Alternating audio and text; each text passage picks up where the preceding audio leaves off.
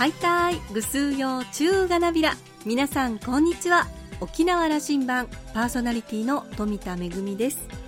菅内閣が発足しました。そして新しい沖縄担当大臣として河野太郎氏が就任しました。菅内閣の基本方針として国民のために働く内閣を掲げています。この国民。どんな地域に住んでいてもそしてもしかしたら政府に意見する人であっても含まれているべきだと思います。私たちは沖縄県民としてそして日本の国民としてしっかりと新しい内閣を見つめていきたいと思います。さあ沖縄羅針盤今日も5時までお届けいたします。どうぞお付き合いください。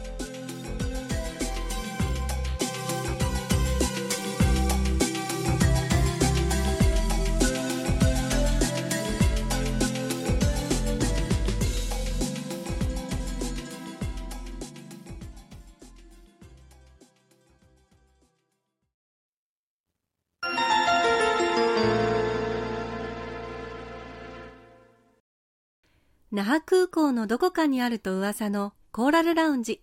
今週は日本トランスオーシャン航空代表取締役社長の青木則之さんと、ラウンジ常連客で沖縄大学地域研究所特別研究員の島田克也さんのおしゃべりです。青木さんは1963年生まれ、東京都のご出身です。早稲田大学大学院を卒業後、1989年に JAL 日本航空に入社。経営企画部門香港支店旅客システム部門を歴任し2019年に JTA 日本トランスオーシャン航空の社長に就任しました。社長就任から1年を過ぎたところでコーラルラウンジにお越しいただいてじっくりと JTA の経営方針や明るい展望をお聞きしたいと思っていましたがこの新型コロナ感染拡大の社会情勢、厳しい舵取りに直面されています。コロナ禍の前も含めて、就任から今日まで大変目まぐるしい時間を過ごしてこられたようです。今回はお二人の JTA 談義に耳を傾けてみましょう。それではどうぞ。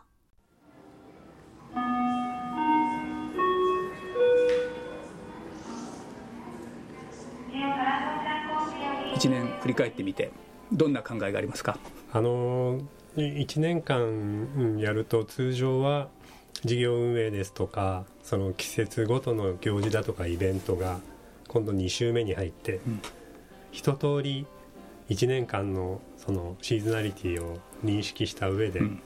去年はこの時期こうだったな今度はこうしてみようみたいな発想で行く部分はあると思うんですがあの沖縄に今までは遊びに来たことしかなかった人間が1年前に来まして、えっと、正直生活面も含めて初めて尽くしなまず1年でした、うん、初めての単身赴任初めての一人暮らしから始まり当然社長業というのも当然初めて社長業も初めてですね。で初めてのなんとか初めてのなんとかがずっと続きまして、うんで冬ぐらいに行くとんなんとなくこうやって、えっと、事業運営なり経営沖縄の社会との付き合い方というものがだんだんと見えてきた時にコロナ。着任から半年ぐらい、ね、半年ぐらいで。で半年もですね非常に、えー、着任して1週間でちょっと安全問題を起こしまして、うんバタバタの生活でして、うん、そこから3か月はもうあれはマスコミの前で頭下げておられましたね。着任早々でしたかね。あれはえー、着任したのが6月の1日土曜日です。で次の土曜日の6月の8日に頭を下げました、うん、その1週間は実はまあ、JAL グループの重鎮に呼ばれていて、うん、JTA の本社に出社したのは半日だけだったので、うん、えー、と非常に、まあ、自分としてもかなり刺激的なあの1週間だったんですけれどもそこから始まって本省なりにやはり3か月4か月かかりましたのでお詫びのやはり暗ャを続けまして、うん、でやっと落ち着いたのが年末。で年明けコロナと。しかし、まあ、こんな大きなことが2020年に起きるとは思いませんでしたけどもね、はい、そういう状況だったんですね。そうですね。したがってあの3月、4月にえー、やっと2週目を迎える今度はこうしようというようなところで、うん、自分なりのやり方を出せるタイミングでコロナまた違う世界にこう入っていったということなので、まあ、正直初めて尽くしがずっとまだ続いている、2週目には入れてないという 今状況です。で正直お客様の数という意味では去年は非常に好調でして夏休みの8月の16日 JTA 史上最高の数のお客様を運べていたというのが実情、うん、あの私のあの予備知識では、えー、ボーイング737ダッシュ800が13機稼働していて、年間300万人近いお客さんを乗せておられるはずですよね、はい、合ってますかね、えっと、分かりやすく言いますと、うん、1日70便、うん。えー、1日約1万人のお客様。で1日、えー、売上が1億円これ非常に分かりやすいのでよく使うんですけれども。分かりやすいですね、うん2019年度の実は年度の旅客収入は366億円なんです、うん、ウルー年ですから、うん、1日1億円というのが合ってます。1日1億円という素晴らしいですね。今どうなってるんですかという聞くのがすごく心苦しいんですけども、はい、何割落ちてるというふうに言えるんでしょう、はい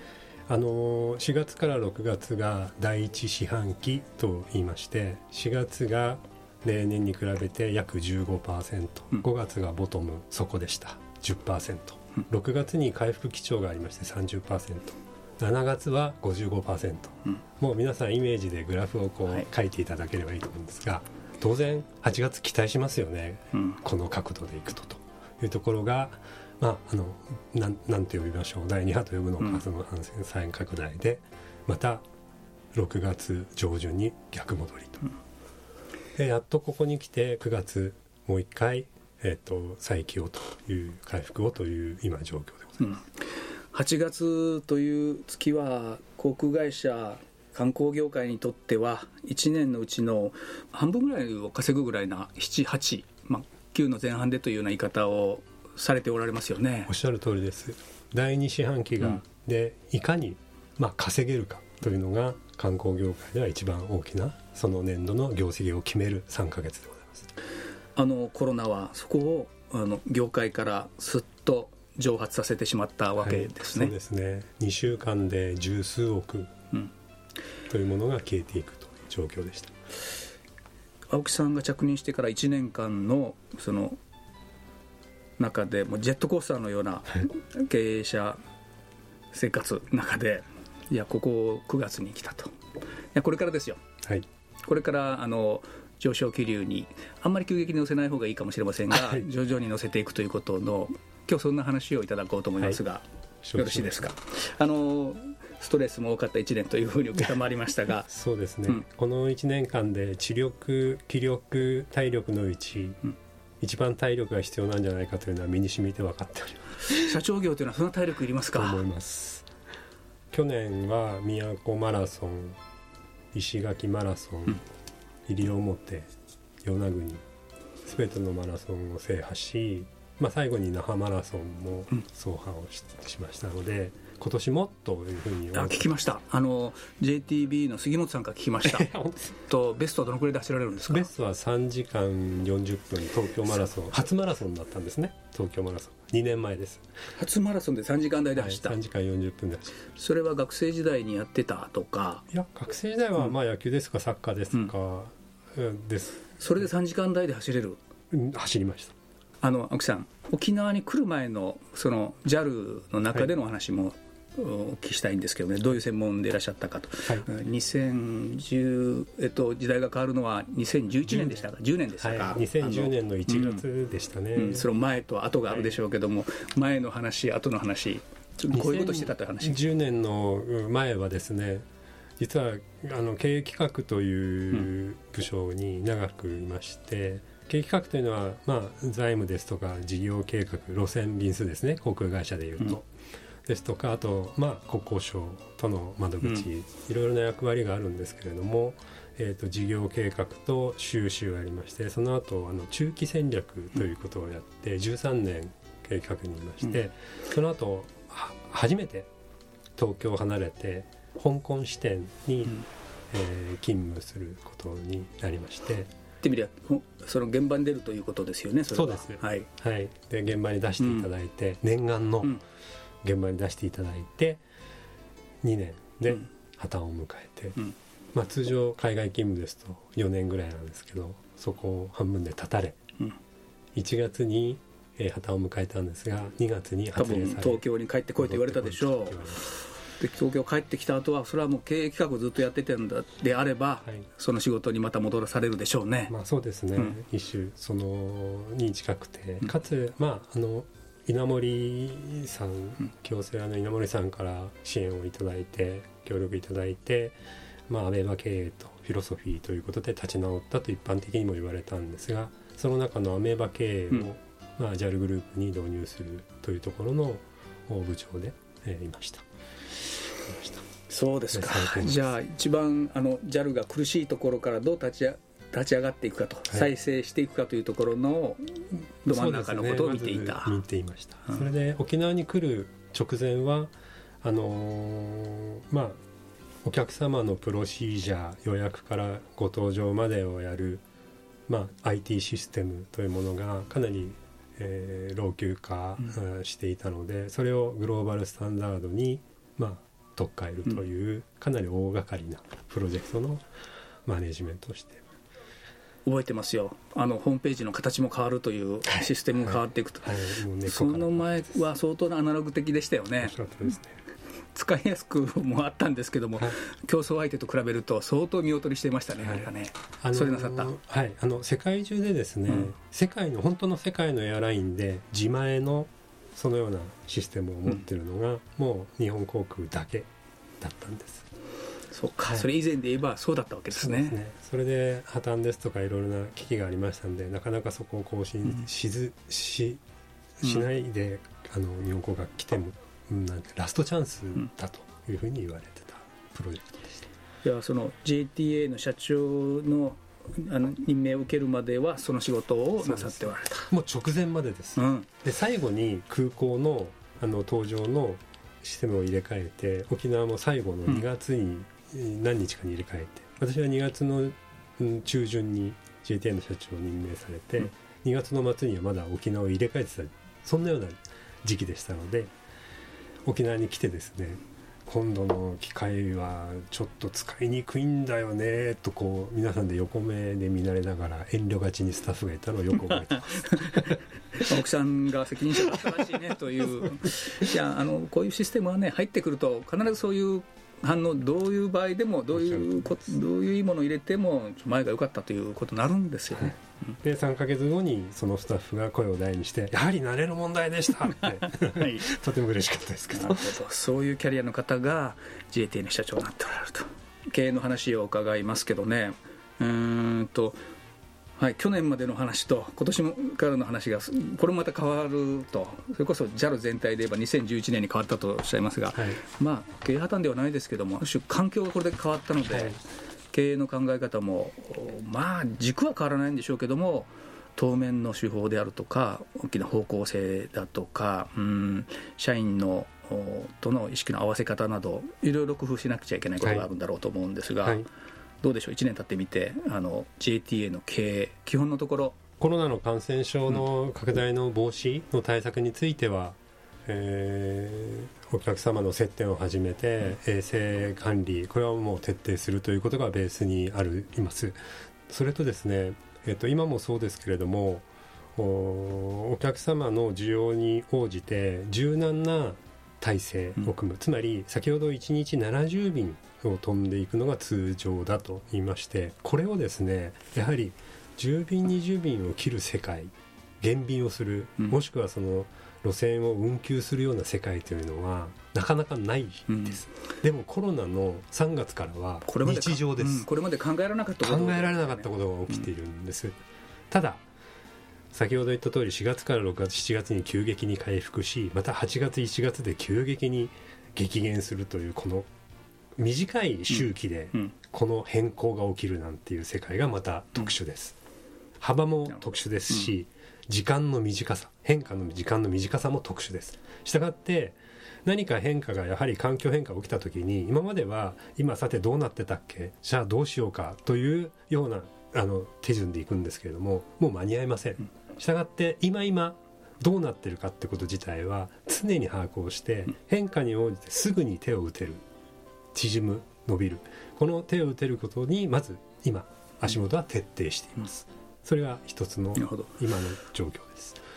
航空会社はやはりあの資産装置産業ですので人がやはり人材というものが宝です、したがって空港で、えっとお客様をに対峙されてるスタッフ、うん。もちろん運航乗務員客室乗務員整備士いろいろな職種が集まって航空業界というのは成り航空会社というのは成り立ってるんですがその我々の大切な人材リソースが今どんな状況でどこにポートフォリオされているかということを何か高級変化が起きた時に初めて事実をまず洗い出して、じゃあこうしようというのでは手が打てないので今誰々はどこにいて何をしてる変化が起きた時にあいつをここに当てる、そもう極端な話それを即座にうんするという体制が重要だと思います。実は8月はなかなかそれが、えー後手に回ってですね、えっと、やはり収入が激変するのにやや追いついてないところがあったので、えっと、回復していく時はやりやすいんですけれどうん。それがやはり減少していく時にもしっかり自分たちの身の丈を合わせていかないといけないというのが実情いやこういうあの激変するマーケットというかその社会状況に合わせきれるかということの経営再生作ろうと、はい。まあ、今回8月のことはですねそのまあコロナのことで言えば第1波、はい。4月5月で起きたことあれを経験して次2波来ると分かってたけども次に準備しようというこれは業界上げて社会上げてこうしてたんですけども、2回目まではじゃあ青木さんが思った通りまではなれなかったということをおっしゃるね。はい、それでうん。当然コロナとの共存社会によると今島田さんおっしゃられた通り例えば3波4波と呼ばれているものが、えっと、必ず来るんではないかと。でその時に、えっと、今はコロナに対応する術がいわゆる自粛、うん。航空会社でいうと減便運休、うん。これでしかないんですよ、でこれは今までの経験上で第一波は乗り越えられたかもしれないですけれども今申し上げた通り急激な変化ですしその幅もあれなので第2波はある意味それだけではなかなか乗り切れなかったと思っています、私はジンベエジェットですとか、それからあの JTA の様々な特別デザイン機が大好きで、これまで毎月必ず乗っていたので、あの今数えてみるともう半年も乗っていないんだなと思うと本当に寂しく思います。内縄の翼として愛されている JTA。なんだか私たちにとっては一航空会社以上の思い入れがあって、まあ大切な交通インフラでもあるんですけれども、まあジンベエジェットに代表されるように沖縄の明るいイメージを発信していく、表現していく、そんなメディアとしての役割もあるんじゃないかなと思ったりします。島田さんは新型コロナ危機の真っ只中ですが、青木さんは対談の中でもしっかりと先を見通している様子でした。きっと私たち沖縄の大切な翼、日本トランスオーシャン航空を嵐の中から救い出して安定飛行に導いてくれると思いますというコメントでした。今週のコーラルラウンジは日本トランスオーシャン航空代表取締役社長の青木則之さんとラウンジ常連客で沖縄大学地域研究所特別研究員の島田克也さんのおしゃべりでした。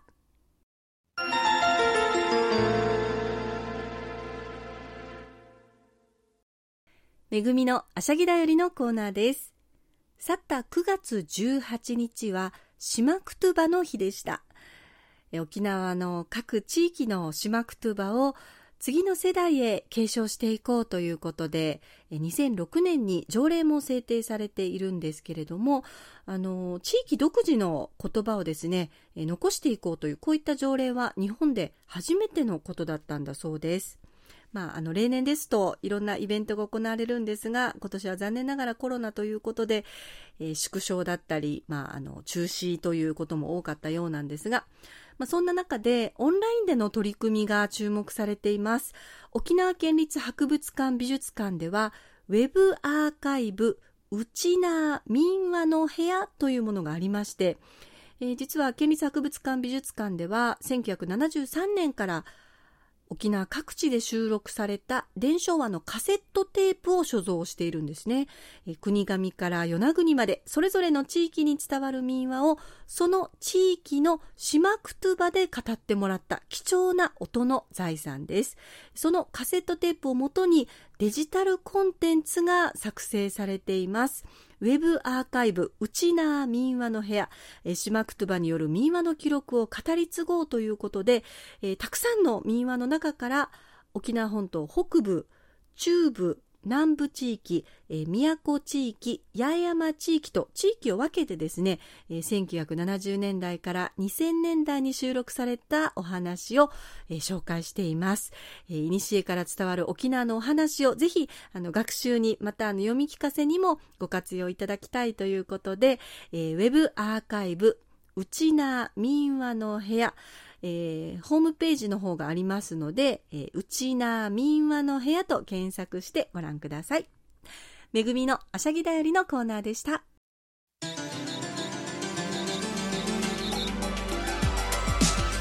ラジオ沖縄ではラジコでの配信を行っています。スマートフォンやパソコンでのリアルタイム聴取のほか、1週間の振り返り聴取も可能です。さらに沖縄羅針盤の過去の放送音源はポッドキャストでも配信しています。こちらはラジオ沖縄のホームページからアクセスしていつでもお楽しみいただけます。また沖縄羅針盤のホームページでは番組情報の発信のほか私富田恵とコーラルラウンジ常連客の島田克也さんのフェイスブックへもリンクしておりますのでお時間のある時にぜひこちらもチェックしてみてください。沖縄羅針盤今週も最後までお付き合いいただきまして一平二平デービル。そろそろお別れのお時間です。パーソナリティは富田恵でした。それではまた来週。